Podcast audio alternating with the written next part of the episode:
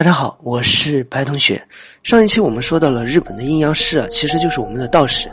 在唐朝时期海战时啊，被我们暴锤之后啊，就觉得我们的文化玄妙，之后就开始学习我们的文化，把阴阳学说带回去之后，阴阳师就开始在日本盛行了。没想到现在阴阳师这游戏还在中国盛行啊！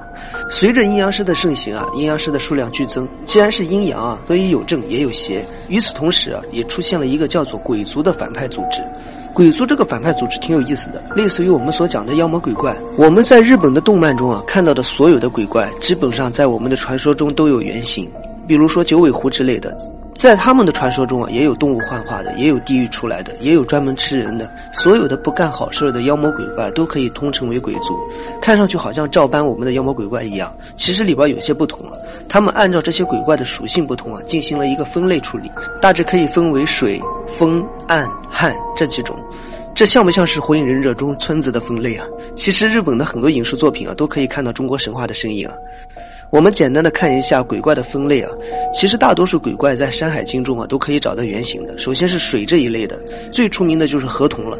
有人认为河童就是沙悟净，它长着鸟的嘴、青蛙的四肢、猴子的身体和一个乌龟的壳。河童一般都瘦小，被人当作是河里的精灵，甚至在日本啊还有很多地方把河童当作河神啊，其实算是一种鬼怪。在日本的《百鬼夜行》中啊也提到过河童。它是一副吃人的形象，当然其中也提到了河童是从中国过去的，人说的很明白。第二类是风类啊，在风类最出名的就是风狮和雾天狗了。风狮其实就是逐鹿之战中的风伯，雾天狗算是改编了一下，但是雾天狗的原型相信大家也很熟悉的，其实就是天狗吃月亮中的天狗。在名侦探柯南中啊，还有雾天狗传说杀人事件。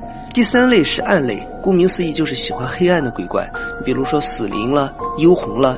这一类的，这一些原型基本上也是在我们的神话传说中，基本上那种诡异的、那种神出鬼没的、专门害人的，都是暗类的。第四类被称为汉类，也就是力气极大的意思，比如说山魈，这就是一个典型。日本的鬼怪升级挺有意思的，基本上都是靠互相伤害。你比如说，一只鬼怪吃了另一只鬼怪，那么它的战斗力就会提升。这个逻辑在现在的日本影视作品中啊还是通用的。有人做过统计啊，日本鬼怪的百分之七十以上都是源自于中国。《百鬼夜行》中的鬼怪大多数在《山海经》中啊都可以找到原型。如果你找不到的，你就找一下印度的，或者找一下其他地方的，你肯定能找到原型。